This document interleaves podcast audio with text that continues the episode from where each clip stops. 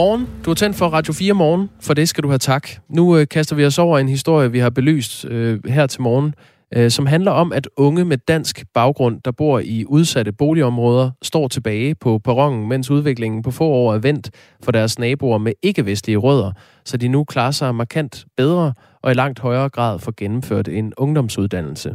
For 20 år siden var billedet anderledes. Der var det de etnisk danske unge, der i øh, den største andel af dem, der fik en, en øh, ungdomsuddannelse ude i de her udsatte boligområder, men nu er billedet vendt.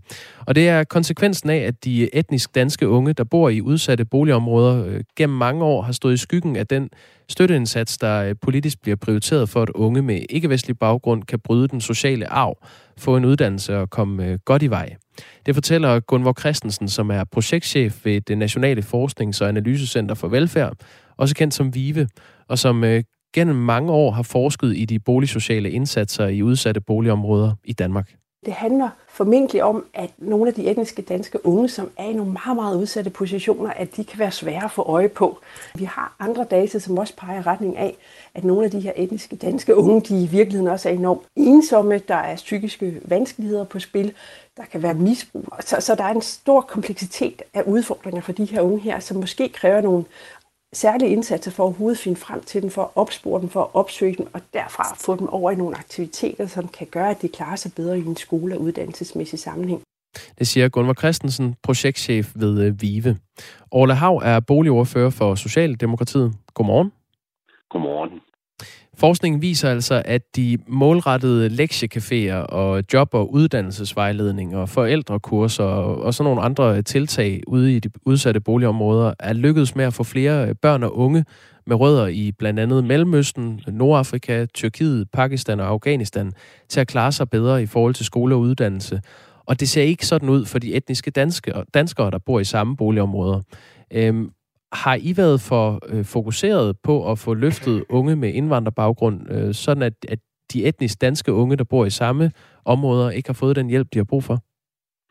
Og før jeg svarer på det, så vil jeg bare gerne have lov til at sige, at det er rigtig dejligt, at vi har fundet et redskab, som kan være med til at flytte på en, en gruppe unge, som har det rigtig svært ved at komme ind i vores øh, almindelige skal vi sige, forløb for unge, for at give dem de bedste livschancer.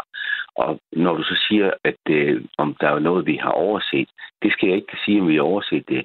Mig bekendt er det ikke sådan, at øh, det boligsociale arbejde er lukket af for andre grupper. Men jeg tror, der er en opfattelse af, at det boligsociale arbejde i høj grad er lavet for øh, den gruppe af, af unge, som du nævner fra de forskellige øh, mellemøstlige områder øh, og Afrika. Øh, og, og opgaven er helt tydelig, at vi bliver nødt til at skal finde ud af og knække koden til, hvordan får vi fat i den anden gruppe, og, og dem jeg sådan, så må sige, kalder vores egne øh, i, i den sammenhæng. Fordi de har rigtig store udfordringer på mange forskellige ledere. Øh, men der er altså et budskab, der skal gå igennem, både hos dem, hos de professionelle i kommuner og institutioner øh, og i det boligsociale, at det her det er også en indsats, som de kan gøre, øh, have gavn af. Øh, du har ganske ret i, at det, øh, det ser rigtig godt ud, når man kigger på øh, unge med indvandrerbaggrund ude i de her udsatte boligområder. De klarer sig markant bedre, har rykket sig enormt meget på, på 20 år. Øh, både i forhold til livstilfredshed, men også i forhold til, hvor, øh, i hvor stor en grad de får, ud, øh, får taget en, øh, en ungdomsuddannelse. Øh, det er faktisk sådan, at de næsten nærmer sig det niveau, etniske danskere er på i det omkringliggende samfund i forhold til at få taget en videregående uddannelse, eller en øh, ungdomsuddannelse. Egentlig også i forhold til videregående uddannelse. Og sådan ser det altså ikke ud for de etniske danskere. Hvad, hvad tror du, at årsagen er til, at I ikke har fået knækket den kode endnu? Jamen, jeg tror, det er, som øh, Gunnar Christiansen sagde, øh, Gunnar Christensen sagde, at øh, det er her en vanskelig gruppe at have med at gøre. Det er øh, børn og unge, øh, hvis forældre har rigtig mange udfordringer, og hvor der måske også er en identifikation, der hedder, at, øh, at vi hører jo ikke til den gruppe, som øh, det boligsociale arbejde er, er tiltænkt. Øh, det skal vi have skabt en forståelse for, at den her gruppe i lige så høj grad er velkommen og kan gøre brug af det, af det boligsociale arbejde. Men det forudsætter, at både de kommunale myndigheder, øh, institutionerne i området øh, og myndighedspersoner øh, er bevidste om, at øh, det, bruge det boligsociale arbejde og de metoder, man bruger derfra. Og det er jo i høj grad et udtryk for, at det er individuelt, man får øje på øh, de unge eller familierne, at det er individuelt øh, strikkede løsninger, man serverer for dem, øh, sådan at de kan se sig selv i et livsforløb, der fører frem mod, at de får en uddannelse, og de til sidst får et job. Det, det er den øh, kode, vi skal have knækket, øh, og der er en opgave, som vi skal tage på os øh, og få øh, rettet bevidstheden mm. imod.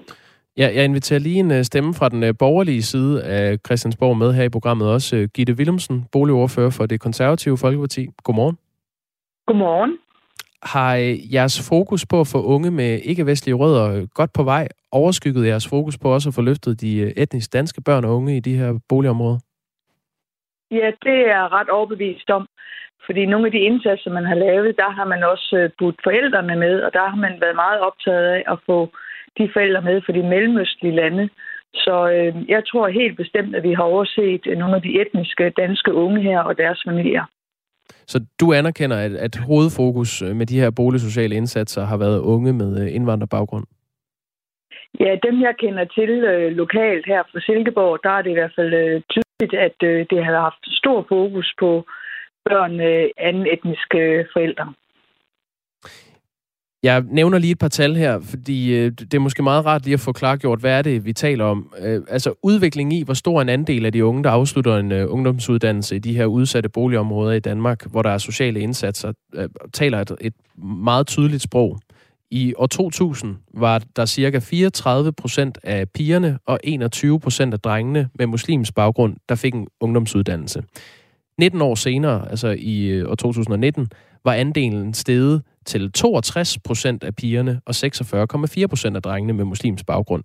Det er, jo, det er jo flotte tal. Når man så kigger på de danske unge, de etnisk danske unge i de udsatte boligområder, så var der i år 2000 cirka 40 procent af pigerne og 25 procent af drengene, der fik en ungdomsuddannelse. Og i år 2019 var det steget til knap 52 procent for pigerne og 37 procent af drengene. Så fra at ligge øh, øverst i den statistik, øh, er de etniske danskere glædet markant ned. Øhm, så hvis man kigger bredt på samfundet, så er der flest etnisk danske unge, der får gennemført en, en ungdomsuddannelse, og hvis man sammenligner med, øh, med unge med rødder i muslimske lande i Mellemøsten, Nordafrika, øh, Pakistan og Tyrkiet, men i de udsatte boligområder er billedet nu altså vendt, og det, det er ret markant. Orla Hav, boligordfører for Socialdemokratiet. Er du tilfreds med de tal, jeg lige har præsenteret for jer?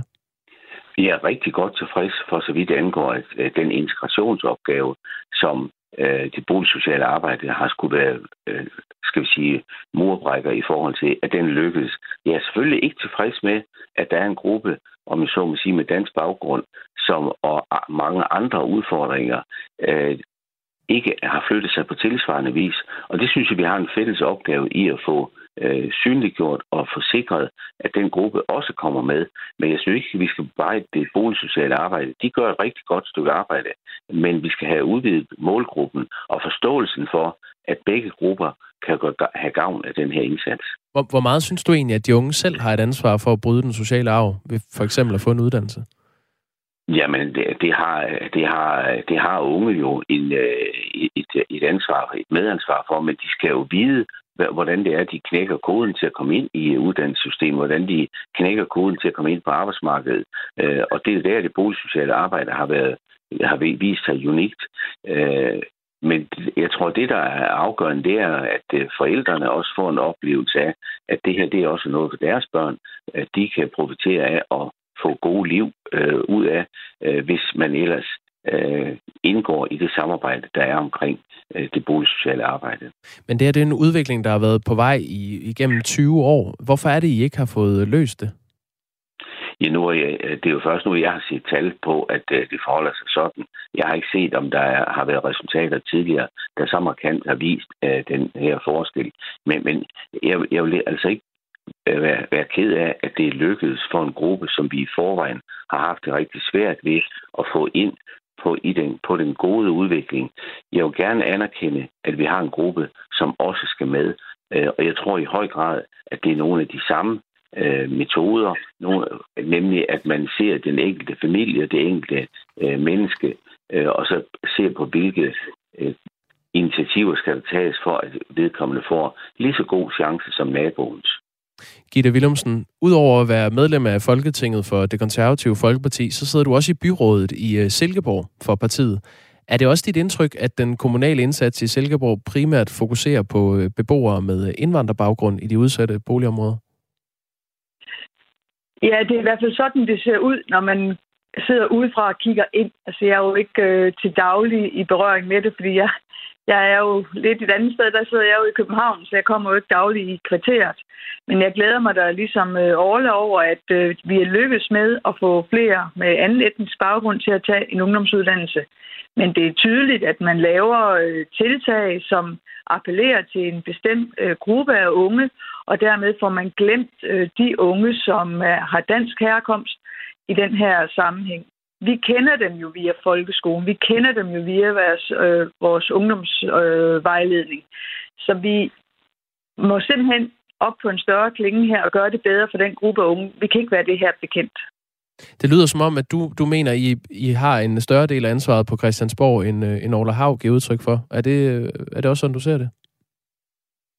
Ja, øh, måske også øh, ude i kommunerne, fordi det er ude i kommunerne, man laver den enkelte indsats. Men der har været meget fokus øh, på unge med anden etnisk herkomst fra Christiansborgs side, og med rette, fordi at de tal, du også nævnte, der stod det rigtig skidt til for, for de her 20 år siden.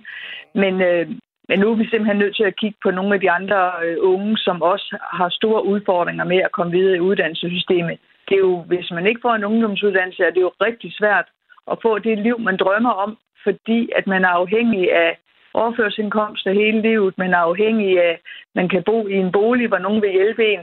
Altså, man får jo ikke de frie valg, når man ikke kommer i gang med en uddannelse. Vi skal lige høre øh, kort fra Gunvar Christensen igen, altså projektchefen ved øh, det Nationale Forsknings- og Analysecenter for Velfærd, som øh, forsker i de her boligsociale indsatser i, øh, i udsatte boligområder i Danmark. Hun mener, at det er øh, en landspolitisk opgave at få løst det her problem det er i hvert fald en diskussion, som der er behov for, at man også tager på Christiansborg, fordi vi kan jo se, at når det handler om unge i udsatte positioner, så ser vi det rigtig hyppigt i de udsatte boligområder, men vi ser det også i de tyndt befolkede landkommuner. Så der er simpelthen en gang problemstilling omkring udsatte unge, og hvordan vi får løftet dem, som kræver, at der på Christiansborg også bliver truffet nogle aftaler om nogle rammer og vilkår for, hvordan kan man som kommune og også andre aktører bidrage til at så løfte de her unge og få løst de udfordringer, som de har. Orle Hav, boligordfører for Socialdemokratiet. Hvad vil du øh, konkret øh, gøre for at sat, få sat gang i en, en god udvikling for de etniske danskere, der bor i de her boligområder? Jamen, øh, jeg anerkender jo det, som øh, Gunnar Christensen siger, at der er behov for en diskussion på Christiansborg, hvordan vi får det her udbredt til at omfatte andre grupper, hvor vi har udsatte børn og unge og udsatte familier. Det er der i høj grad behov for, og det vil jeg meget gerne være med til, at vi øh, får sat på dagsordenen i forbindelse med, øh, skal vi sige, den boligpolitiske diskussion på Christiansborg.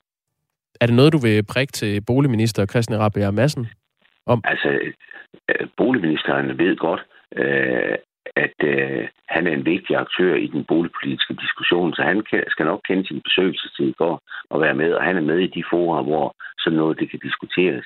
Så helt afgjort, altså, så er ministeren en, en afgørende faktor i det, og jeg ved, det hører også til øh, i de, øh, skal vi sige, den prioritering, som øh, den nuværende boligminister har.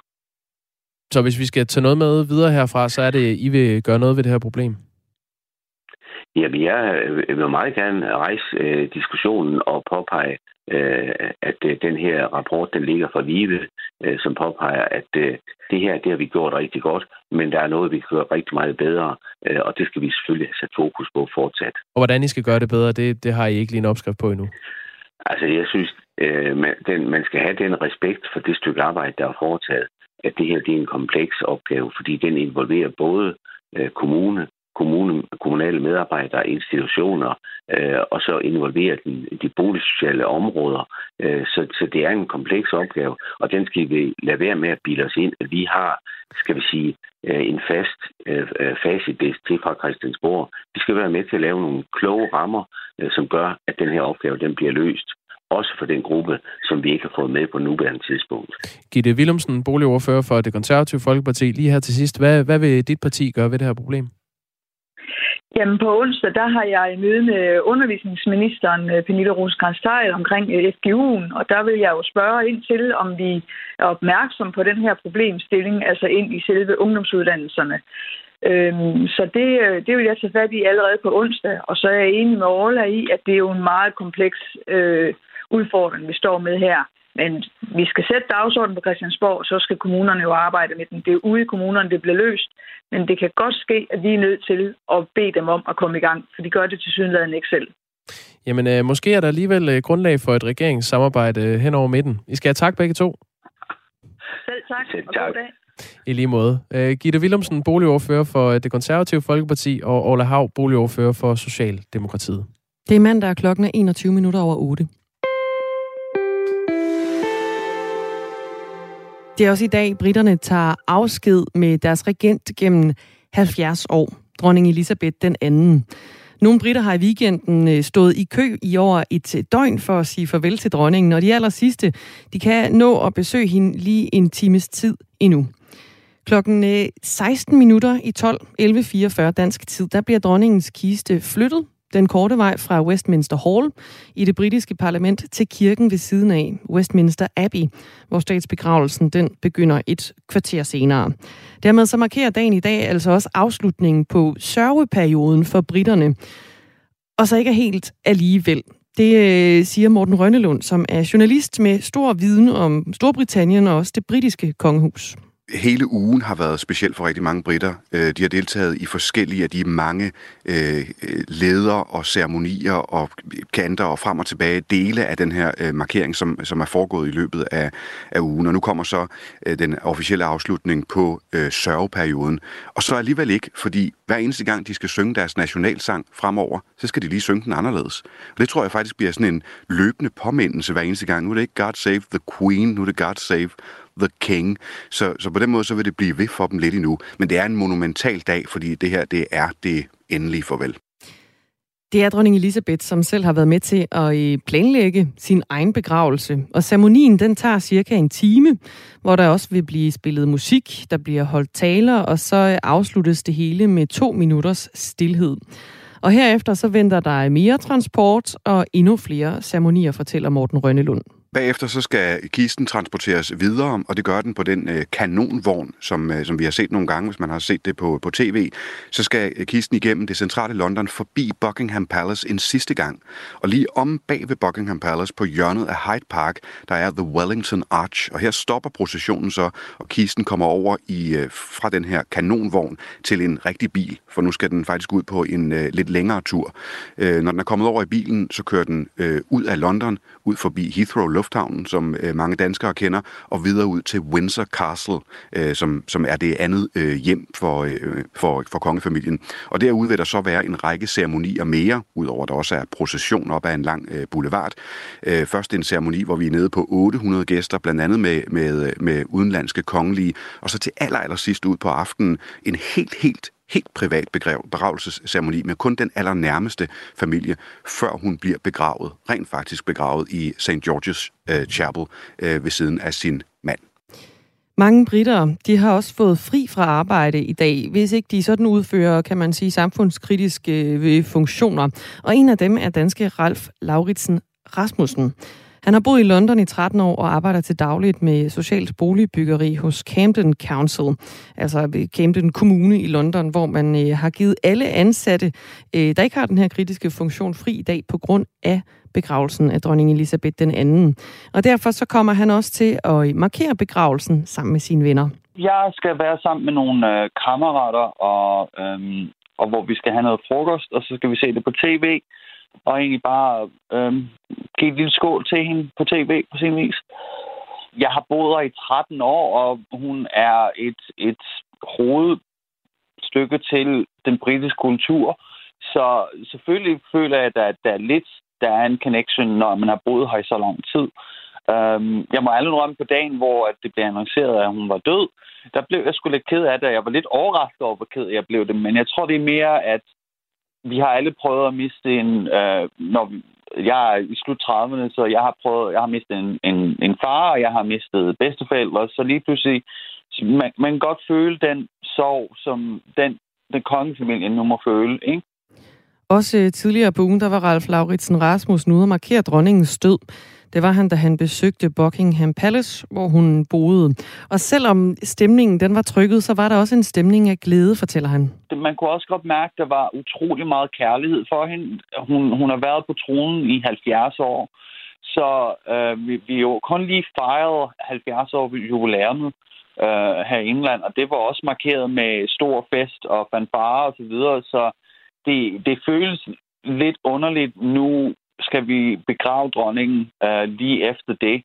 Øhm, så da jeg var deroppe, der var blomster alle steder, der var øh, breve, Øh, og så har det også været, det bliver nødt til at gå ud og sige til befolkningen, lad nu være med at lægge marmeladesandwicher, fordi de har øh, de kørt, øh, dronningen lavede en lille video til øh, jubilæumet med Paddington Bear, og så, så folk begyndte at lægge øh, Paddington Bear bamser og marmeladesandwicher lød det altså fra øh, en dansker, som har boet i London i 13 år, Ralf Lauritsen Rasmussen. Ifølge Morten Rønnelund, så var dronning Elisabeth ikke bare populær, men også øh, indflydelsesrig. Og det er ikke kun fordi hun var dronning, men også fordi hun tegnede Storbritannien udad til. Hun har været ansigtet på, øh, på imperiet, men hun har også været ansigtet på forandringen af imperiet, fordi den stor, øh, altså Storbritanniens historie er jo, ikke, er jo ikke udelukkende køn. Øh, det tror jeg, de fleste kan blive enige om. Men hun har ligesom sat et mere moderne og, og nyt ansigt på. Og så har hun haft et rigtig godt forhold til en stribe verdensledere. Altså øh, fra Mandela til en stribe af de amerikanske præsidenter har hun haft et nærmest sådan personligt, venskabeligt øh, forhold. Og det er der også mange af lederne i andre nationer, der siger, at de, at de har haft. Så hende personligt har virkelig haft en kæmpe betydning øh, øh, i forhold til at være ansigt for, øh, for Storbritannien som helhed. Lød det fra Morten Rønnelund. Dronning Elisabeth, hun øh, skal altså i begraves i dag. Hun blev 96 år gammel. Det bliver en lang dag, fordi den øh, starter her tidligt på morgenen, hvor man altså lukker for offentligheden, som har kunne sige deres farvel øh, til hende og øh, i hendes kiste. Og øh, så slutter det i aften kl. 20.30 med en privat begravelsesceremoni. Og der er altså britter, der har stået i kø i øh, mere end 28 timer. Er det ret imponerende? Og der har også været øh, fortællinger om øh, altså, øh, mange, der skulle have lægehjælp, fordi de simpelthen har stået i den der kø i øh, ja, timevis. Det er vildt. Man dejser selvfølgelig om, hvis man står der i et døgn. Øhm, det siger noget om vigtigheden af i dag, i hvert fald i Storbritannien. Klokken er to minutter i øh, halv ni. Og lad os da minde om, at øh, vi har et øh, segment her i programmet, vi kalder øh, Spørg om øh, energikrisen. Det øh, kommer sig af, at priserne på energi jo som bekendt stiger og stiger, og vi går mod en vinter, hvor udviklingen ikke ser ud til at ændre sig. Så hvis man sidder øh, med et eller andet spørgsmål i den sammenhæng, så øh, kan man altså stille det videre til, øh, eller vi kan stille det videre for dig, til øh, en af de eksperter, vi allierer os med. Og i dag er det Pernille Hagedorn Rasmussen, som er ekspert i energi og klima for Ingeniørforeningen IDA. Hun har arbejdet med øh, blandt andet omstilling til vedvarende energi og energisystemer i mere end 10 år, og hun ved en øh, masse om energibesparelser hos virksomheder og udbygning af sol og vind og omstilling af transportsektor osv. osv. Så hvis du har et spørgsmål om øh, elforbrug, så skal du altså skrive det ind på 1424, og så tager vi det med videre kvart i ni, når Pernille Hadorn Rasmussen er med her i programmet. Og man må sige, det er blevet noget af en øh, nationalsport. Nu gik jeg lige ind på App Store. Altså hvis man har en øh, Apple iPhone, så har man App Store, så man kan downloade hvad end man nu skal bruge til sin øh, telefon af de her små applikationer. Og inden øh, under hitlisterne, der er det meget sigende, hvad det er, vi går op i lige for tiden. Er det min strøm af dem? Øh, ja, den ligger på førstepladsen. Mm. Men øh, derudover kommer der også 1, 2, 3, 4, fire andre, som ligger i, det er så top 6 over de mest populære øh, gratis apps, man kan downloade lige nu. Sådan nogle, hvor man kan gå ind og se, hvornår det egentlig er billigt og, øh, at bruge sin, øh, bruge sin strøm, altså følge sine elpriser, hvis man har de her variable priser. Vi har min strøm på en førsteplads, så sniger der så lige Copenhagen Half Marathon ind. De har også en app. Ja, der var nogen, der var ude at løbe i weekenden. Ja, og nogle andre, de løber efter elpriserne. Så kommer der en, der hedder bare elpriser, smart strømvalg, andel energi, watts energiassistenter og elspotpriser. Vi vil virkelig gerne vide noget om øh, elpriserne lige nu, og hvis du har spørgsmål til det, så kan du altså øh, sende dit spørgsmål herind til 1424, og så sender vi det videre til Pernille Hagedorn Rasmussen i afdelingen, som øh, hedder Spørg om energikrisen her i Radio 4 morgen. Nu står Henrik Møring klar til at give dig fire minutters nyheder. Klokken den er blevet halv ni.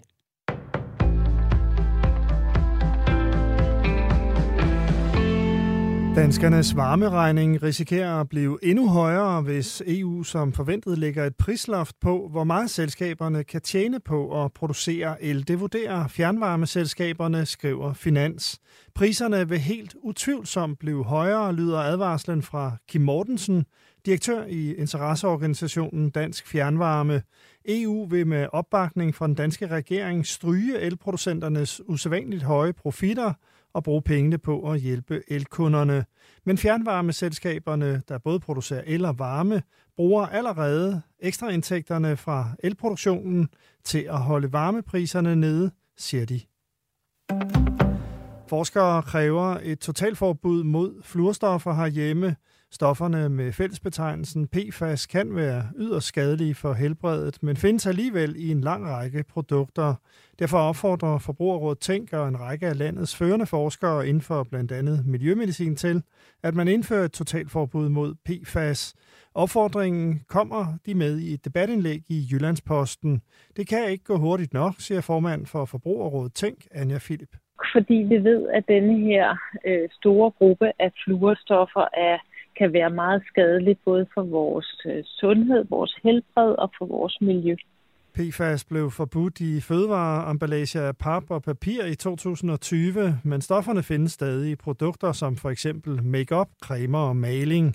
EU har allerede lavet en strategi for et forbud mod fluorstoffer, men Danmark kan ikke vente på, at det bliver en realitet, mener Anne Philip og forskerne. Hvis vi vil være forgangsland, øh, og det har vi kunnet være tidligere på kemikalieområdet, hvor det lykkedes os at få forskellige øh, farlige kemikalier ud af forbrugerprodukter, og så har det vist sig, at EU har fulgt efter. Der er nu flere elbiler end plug-in hybrider på de danske veje. Der er knap 100.000 af hver type herhjemme. Men elbilerne har overhalet plug-in hybriderne med 50. Det viser tal fra de danske bilimportører. Mens elbiler udelukkende kører på el, er plug-in hybridbiler i stand til både at køre på el og benzin eller diesel. Bilimportørerne kalder det en naturlig udvikling og peger på den seneste afgiftsændring. Den indebærer, at registreringsafgiften på plug-in hybridbiler stiger mere end på elbiler over de næste år. Dronning Elisabeths statsbegravelse i Westminster Abbey vil have mange hundrede prominente gæster. Fra hele verden er kongelige, premierminister og præsidenter strømmet til London de seneste dage for at deltage i dronningens begravelse, der finder sted i dag ved middagstid. For Danmark deltager dronning Margrethe og kronprins Frederik. Samtidig forventes 100.000 vis af mennesker at samles i Londons gader for at tage afsked med Elisabeth. Det er en monumental dag, fordi det her det er det endelige farvel siger journalist Morten Røgnelund. Ceremonien forestås af præsten i Westminster Abbey, David Hoyle. Flere andre skal også tale ved begravelsen den nye premierminister Liz Truss øh, skal også øh, læse op, og sådan er der en, en stribe andre kirkelige repræsentanter, der også øh, skal tale. Så bliver der spillet en, øh, en del musik for de her øh, mange, mange, mange også udenlandske gæster, som er til stede i Westminster Abbey. Og så slutter det hele efter en lille times tid med to minutters øh, stillhed, som øh, både gælder i kirken, men som også gælder på tværs af hele landet. Dronning Elisabeth den anden sad 70 år på den britiske trone, før hun døde den 8. september i en alder af 96. En del sol, men i løbet af dagen byer i de sydvestlige egne 14-17 grader, lidt til frisk vind omkring nordvest. I aften og i nat fortsat enkelte byer.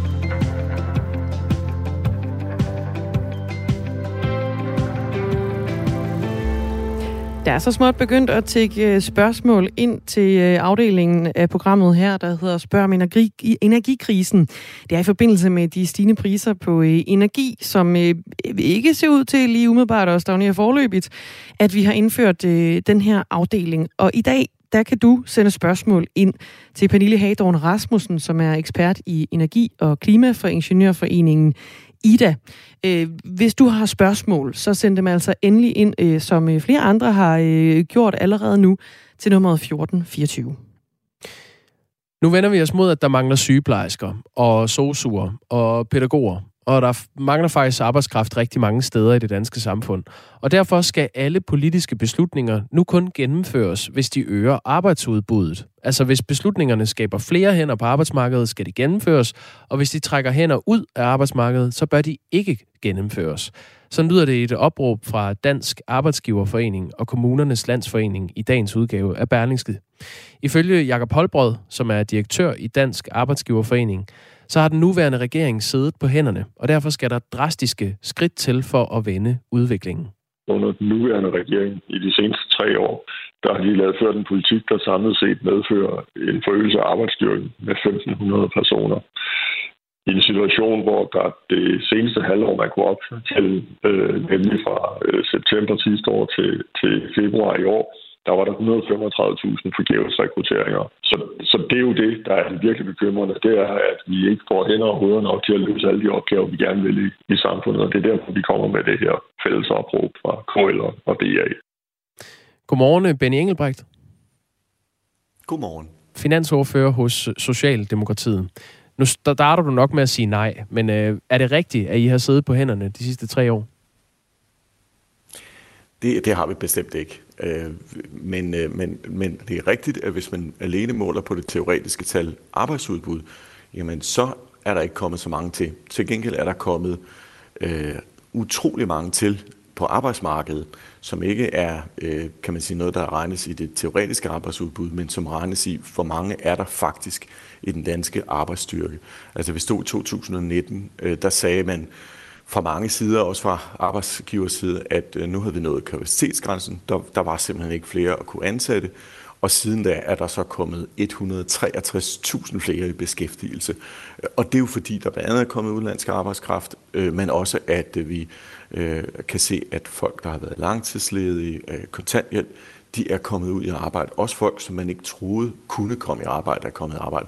Så, så et af det teoretiske tal for arbejdsudbud, noget andet er øh, de utrolig mange mennesker, der faktisk er kommet ud i arbejdsstyrken siden da.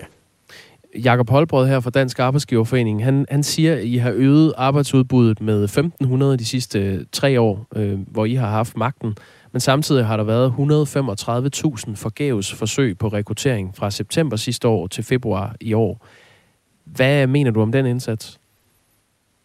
Ja, altså når man alene på to år har kunnet skabe, eller kunnet sikre, at øh, arbejdsstyrken blev øget med, med, øh, med 112.000 mennesker, øh, så, så kan man sige, så er det selvfølgelig rigtigt nok, hvis du kigger på et teoretisk arbejdsudbudstal, som er sådan noget, som økonomer regner på, at så ser det meget lavt ud i forhold til, hvor mange der rent faktisk er begyndt at komme ud på arbejdsmarkedet, i, altså i den virkelige virkelighed, øh, dem der, der rent faktisk øh, tager de arbejdspladser, som, øh, som arbejdsgiverne slår op. Så, så det er fint at bruge det teoretiske tal, og det gør vi politikere også hele tiden, men man skal bare glemme, at det, det, det der er det afgørende, er jo rent faktisk, at, øh, at vi også er i stand til at kunne sikre, at der er nogen, der rent faktisk træder ind på arbejdsmarkedet. Og det handler ikke om teori, det handler om praktiske hænder. Det ved arbejdsgiverne også godt, øh, og derfor er det ikke sådan, at, at det ikke er, er betydende for os politikere at kigge på det der teoretiske arbejdsudbudstal. Men, men, men vi er altså også bare nødt til at sige, at der er også nogle ting, som, øh, som, som helt tydeligt øh, er, er, er, altså, hvor, hvor teori og praksis ikke nødvendigvis følger hinanden en til en. Når det er sagt, så er jeg enig i, vi mangler arbejdskraft, og vi kommer til at skulle lave yderligere reformer, også fra denne regeringsside. Ja, fordi et tal fra Styrelsen for Arbejdsmarked og Rekruttering viser, at der øh, hen over seks måneder har været flere end 4.000 forgæves øh, rekrutteringer af pædagoger, mere end 10.000 forgæves rekrutteringer af sosuer, og 5.000 forgæves forsøg på at ansætte øh, sygeplejersker. Øh, så noget tyder på, at det er svært at, øh, at finde øh, kompetente folk til de jobs. Er det så ikke en god idé, at alle beslutninger skal vejes på, hvorvidt de bidrager til arbejdsudbuddet, øh, når der er så øh, stor brug for det? Jo, og, og derfor så må jeg også bare sige, at jeg, øh, jeg synes jo, det er dejligt, at øh, Kommunernes Landsforening og, og Dansk Arbejdsgiverforening, altså basalt set offentlige arbejdsgiver og private arbejdsgiver, går sammen og tænker nogle, nogle spændende tanker. Jeg havde måske bare forestillet mig, at man var kommet med nogle konkrete forslag, fordi i den virkelige verden, så bliver alle forslag allerede, alle politiske forslag, bliver allerede varet på denne her vægt, der hedder, hvad betyder det for arbejdsudbud? Men hvis vi nu tænker den tanke, at man aldrig nogensinde måtte tage et politisk initiativ, der havde den mindste negative påvirkning på arbejdsudbuddet, Øhm, så lad os lige tage et par, par eksempler på noget, der, øh, der faktisk har en, om end meget, meget, meget lille, men dog negativ påvirkning mm. på arbejdsudbud. Øh, altså bliver indført øh, muligheden for soveoverlov. Altså en situation, hvor mennesker har for eksempel et, et dødfødt barn og er nødt til at komme igennem en sorg. Øh, det er vi blevet enige om politisk, øh, at, at der skal vi altså sikre, at folk kan komme ordentligt igennem den periode i deres liv. Det koster et negativt arbejdsudbud på 100 personer. Øh, og, øh, og hvis man ser det store samlede puslespil, ja, så, så er arbejdsudbuddet altså blevet til et plus. Men med den måde at tænke på, som man lægger op til den her kronik, så ville det ikke have været muligt at gennemføre det rigtig fornuftige forslag, som hvis man ser på det i et samlet hele, må man antage faktisk sørge for, at folk får mulighed for at blive hele mennesker, komme så over på det her igen, og måske endda øh, i virkeligheden have et langt bedre arbejdsliv, end de ellers ville have haft. Det ville være tåbeligt at sætte en begrænsning for ikke at kunne gennemføre sådan et forslag, eller for den sags skyld at indføre øh, en, en afgift på, på plastikposer, som er til gavn for klima og miljø.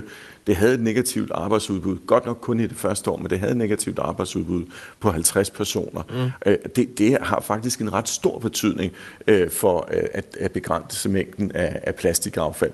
Altså den slags ting, der skal vi passe på ikke at blive for rigide.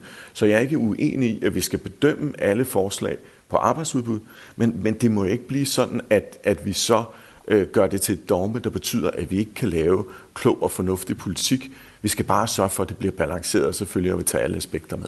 Vi, vi spurgte faktisk øh, Jakob Holbrød, altså øh, direktør i Dansk Arbejdsgiverforening, om det her øh, forslag om at veje hvert eneste politiske beslutning i forhold til arbejdsudbuddet, om det ikke forhindrer øh, fornuftige beslutninger. Han mener, at det er mudder den reelle diskussion, når, øh, når forslag, som du kommer med her, altså øh, sygeoverlov og indgangsemballage, bliver fremhævet.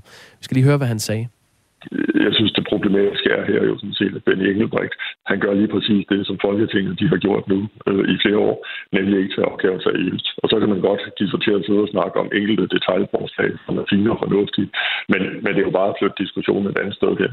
Den reelle store udfordring i det her er jo grundlæggende, at, at vi i løbet af de næste otte år kan se frem til, at der kommer der 23.000 personer flere i arbejdsstyrken som følge af tidligere reformer øh, og at den nuværende regering har stået i spidsen for reformer, der vil bidrage med i alt 1.500.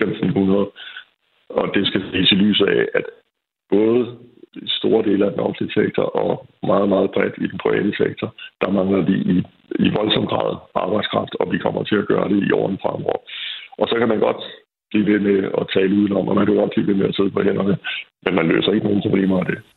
Benny Engelbrecht, du bliver beskyldt for flere ting her. Du tager det øh, ikke seriøst. Ja. Du øh, sidder på hænderne. Øhm, hvad siger du til det? Er der, ikke, er der ikke behov for øh, ekstreme forslag, hvis vi skal have vendt den her udvikling med arbejdsudbuddet, i stedet for at tale om, at der med et øh, forbud mod indgangsemballage forsvinder 50 personer?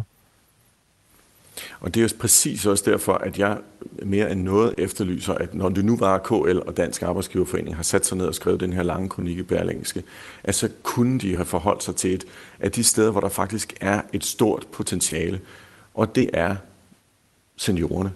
Altså, der bliver ikke skrevet så meget som en sætning om, at der er en række mennesker på det danske arbejdsmarked, 55 plus øh, i, i overgangen, øh, som rigtig gerne vil være sikre på at kunne blive ved med at have en karriere, og også fortsætte for nogle af deres vedkommende efter deres øh, pensionsalder øh, i et større eller mindre grad. Der bliver ikke skrevet noget som helst om seniorpolitik. Der er et stort potentiale.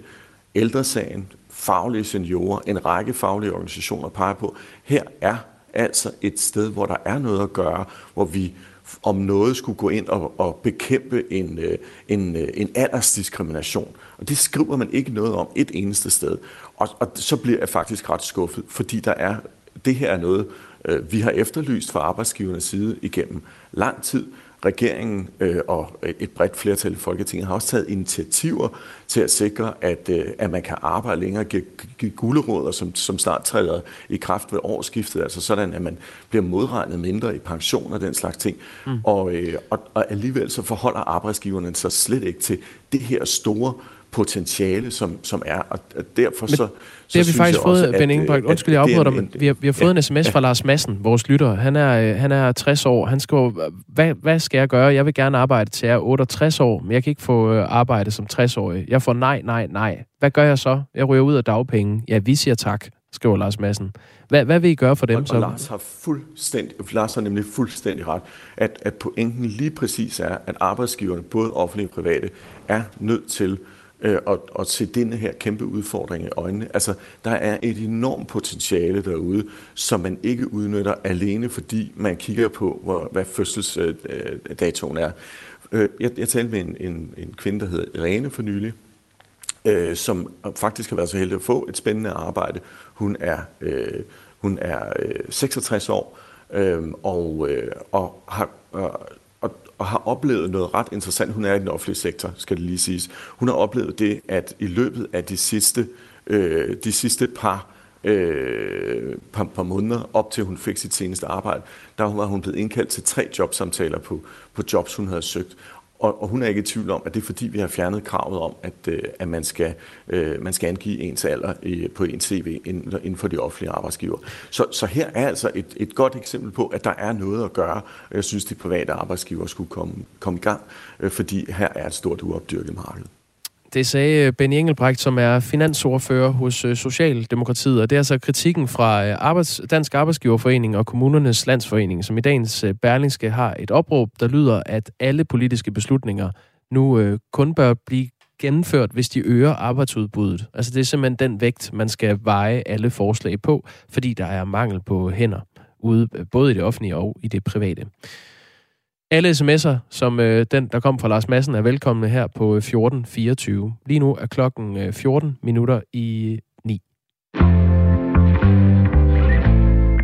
Overskud på Radio 4 med Sofie Østergaard hjælper dig med at få mest muligt ud af dine penge. Så er det her tidspunkt måske også lige præcis her, hvor vi så lige skal gå igennem vores forsikringer, vores lån. Kom i gang med at investere i aktier eller få gode råd til, hvordan du lægger dine lån om. Altså prøv lige at gøre det, og så prøv lige at se, hvor mange penge man rent faktisk skal spare. Find Overskud som podcast i vores app og lyt med tirsdag kl. 13. Radio 4 taler med Danmark. Vi mellemlander lige i uh, Rusland, inden vi skal videre til spørg om energikrisen, som du altså fortsat kan sende sms'er ind til. Uh, dronningen af sovjetisk pop. Hun fordømmer nemlig præsident Vladimir Putin for hans krig i Ukraine. Og dronningen af sovjetisk pop, hun hedder Alla Pugacheva. Så for solen. Er det nyt, det her? Nej. Det smager også lidt af 80'erne. Det er jo øh, ikke russisk pop, det er jo sovjetisk pop lille hint om øh, ah, okay.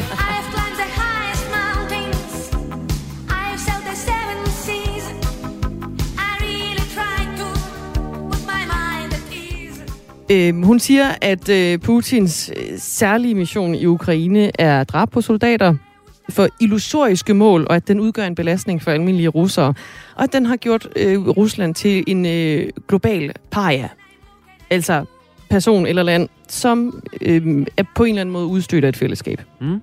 Hun siger alle de her øh, ikke så pæne ting om Putin. Og øh, det Rusland, han lige nu er i gang med at bygge op med den her særlige mission. Og det, der var interessant, det er, at hun ikke er alene.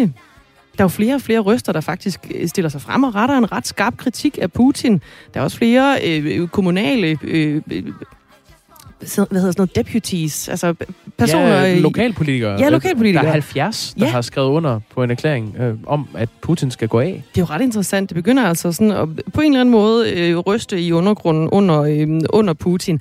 Og det er jo især bemærkelsesværdigt, fordi at sådan en kritik her, den jo øh, dels er sjældent i Rusland, men også fordi, at den kan straffes med op til 15 års fængsel, når man retter den her øh, type kritik man skal øh, helt klart let på hatten for dem, der tør. Det skal man. Så nu kan man altså let hatten af hende her. Øh, vi lytter til lige nu med nummeret øh, Captain. Jeg har særligt udvalgt i dagens anledning, når nu hun retter kritik af kaptajnen.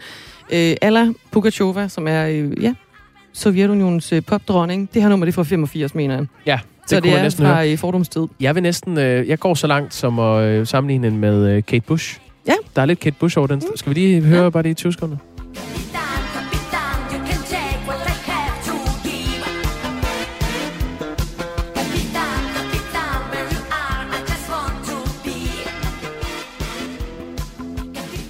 Klokken er øh, 10,5 minut i 9, og nu skal vi øh, tale igen om energikrisen. For priserne de presser både øh, privatøkonomien, og så tror de også øh, mindre virksomheder med at lukke. Politikerne de prøver at hjælpe med varmechecks, med afgiftssænkelser og øh, prislofter. Og fra EU's side der vil man beskatte de virksomheder ekstra, som øh, tjener enormt på de her unormalt høje energipriser, kan vi vist godt kalde dem. Og det efterlader selvfølgelig en masse spørgsmål, og dem vil vi gerne øh, besvare. Så brænder du ind med spørgsmål om energikrisen, så kan du altså sende dem ind nu på nummeret 1424. Og i dag i Spørg om energikrisen, der får vi hjælp af Pernille Hadon Rasmussen, som er ekspert i energi og klima for fagforeningen IDA, som øh, repræsenterer ingeniørerne. Godmorgen. Godmorgen. Og du er altså med for at øh, hjælpe lytterne med at blive klogere på deres øh, spørgsmål i forhold til energi. Og øh, jeg tænker, vi dykker lige ud i det, Pernille Hadorn Rasmussen. Er det jo? Ja. Det er simpelthen ja, stort. jeg glæder mig. Vi har fået en hel stribe af sms'er nemlig, og øh, tak for dem. Der kommer helt sikkert også øh, flere ind lige om et øh, øjeblik. Vi har øh, en sms fra øh, Jesper i forhold til energikrisen. Og han spørger ind til lagring af energi. Hvor langt er man nået med lagring af energi? For det er vel nøglen til en energikrise, at vi kan bruge overskud fra øh, strøm til dårlige tider. Ja, det er jo rigtigt, at lagring af energi er rigtig vigtig i forhold til, hvordan vi kan bruge den el, vi producerer mest effektivt. Og så kan man sige, at vi er nået på mange, eller lagring af energi er ret mange forskellige ting. Fordi lagring af energi er selvfølgelig at kunne opbevare el, men lagring af energi er faktisk også at kunne bruge elen. Jeg tror, vi tabte Pernille Hadorn Rasmussen der.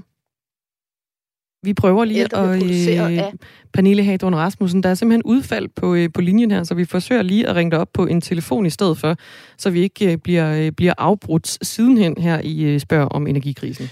Inger spørger, det kan vi jo så svare på i mellemtiden. Hun skriver ind på 1424. Hvad betyder fast pris? Fast pris, det betyder, det er jo, øhm, fast pris betyder, at du betaler en fast pris per kilowatt-time. Og typisk så er det en pris, som øh, varierer henover, altså så har du den samme kilowatt-time-pris henover måneder. i, øh, ja, i tre måneder, eller også i seks måneder. Der er også nogen, der sådan set har den over endnu længere tid. Ikke? Men ja. man betaler ligesom den samme pris per øh, kilowatt-time. Så man behøver ikke at kigge så meget på alle de der apps, vi bruger lige nu, rigtig mange af os, som har variable priser. Og det kan være en fordel, hvis man regner med, at øh, der kommer en kæmpe stigning på elprisen, så kan det jo selvfølgelig være en fordel at øh, øh knytte sig til en fast pris. Omvendt så er den faste pris øh, normalt lidt højere, end den er i nogle perioder, hvis du har en variabel pris. Nå, vi har øh, hul igennem igen på øh, telefonen her. Ja, Pernille Hadron Yes, Rasmussen, du, høre jer. øh, det er simpelthen så godt. Ekspert i energi og klima for fagforeningen IDA, der repræsenterer ingeniørerne. Ja. Og øh, vi var i gang med Jespers spørgsmål. Det handler om det her med, hvor langt man er nået med lagringen af energi. Mm. Og så spørger han jo også i forhold til, at øh, lagringen af energi, det er vel nøglen i forhold til at komme ud af en energikrise. Det her med at kunne bruge øh, overskudsstrøm fra en dag til en dårlig dag. Mm, Man kan sige, at lagring af energi er helt sikkert nøglen til at udnytte den energi, der bliver produceret bedst muligt. Og når han spørger om, hvordan, hvor langt vi er med læring, så, så skal man tænke læring på flere forskellige måder. Altså læring er selvfølgelig, som vi kender det som selv, som batterier, men læring det er faktisk også, at vi kan bruge el, der bliver produceret til at opvarme vand til vores fjernvarme, for eksempel. Og i fjernvarmen i sig selv, der kan man lære energi, fordi man kan hæve temperaturen lidt. Og så, når der så bliver mindre, produceret mindre ude på møllerne, så kan man bruge øh, vandet, kan man sige, i til opvarmningen af husene med en lidt lavere temperatur.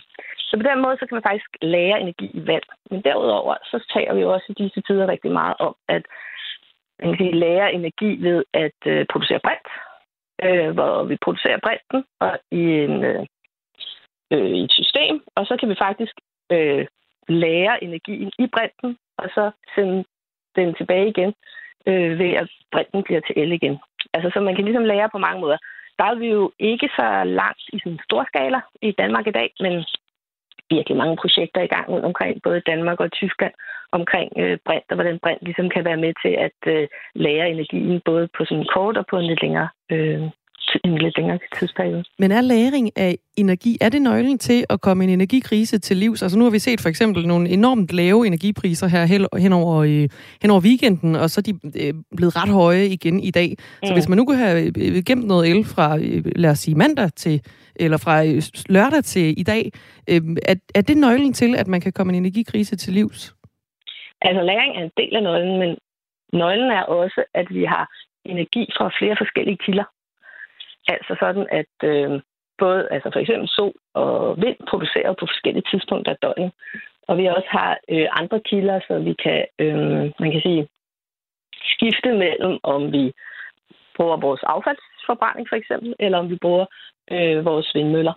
Øh, så den, det der nøglen er høj grad at have forskellige kilder til sin energi. I hvert fald, når det handler om at løse en energikrise. Mm. Frank, han øh, vil helt vildt gerne vide, hvorfor det er så fedt med en varmepumpe, når strømmen den er så dyr. Altså man kan sige, at varmepumpe er en mere effektiv måde at få sin energi på, end det er at brænde øh, gas eller olie i huset, eller hvad det hedder. Øh, så derfor er det en del af øh, en fed løsning, fordi at det er mere, man får ligesom mere energi på pengene.